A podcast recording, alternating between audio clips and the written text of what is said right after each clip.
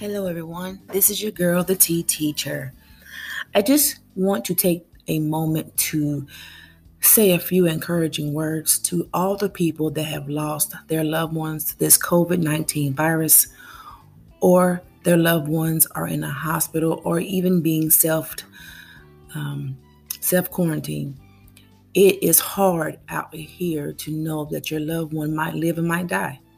And so what we need to do as a people, we need to come together and pray to God or whatever God you pray to.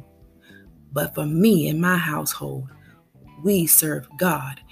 And we know that God is able to keep us from falling. And we know that God is a healer and he's a protector.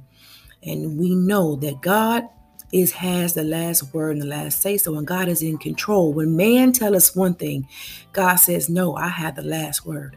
When we go into surgeries or when we lay in the hospital bed and we think that there's no more time left, our time is up, but we turn our face or our family turns their face to the wall and cry out to God and ask, Lord, heal my family members. And for the ones that family members have not been saved and have left this world, just know they are in a better place. And for the ones that are in the hospital, we are praying that you get better. We are asking God to heal and touch your body. Or if you are self-quarantining at home, we are asking God to just touch and deliver, because we know that God is able. We know that God can do any and everything. And if you read your Bible, if you read the word, or you hear it on your telephone or on the T V, read Psalms twenty-three. And then God says that can't no weapon formed against us shall prosper. I know that y'all are used to a live interview or a book review, but today I just feel like it's just time for us as a people to come together.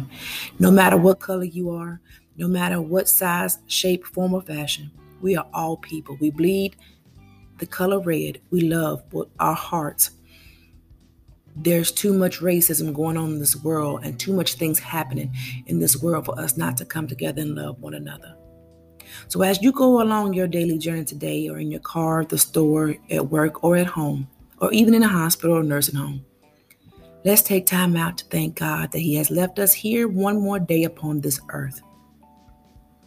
And let's realize that if our loved ones have been taken from this earth, they are in a better place right now, looking down upon us, smiling and saying that they love us. We might not can't hear it or might can't see it, but we know it.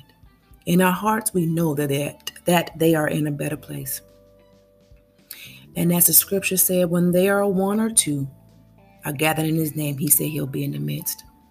So let's keep praying for our loved ones, for people that we don't know, even our enemies.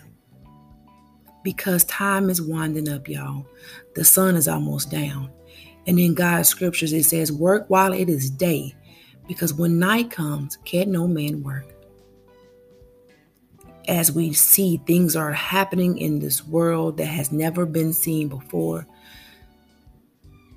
Places, destruction, wars, fires, hurricanes, earthquakes, everything.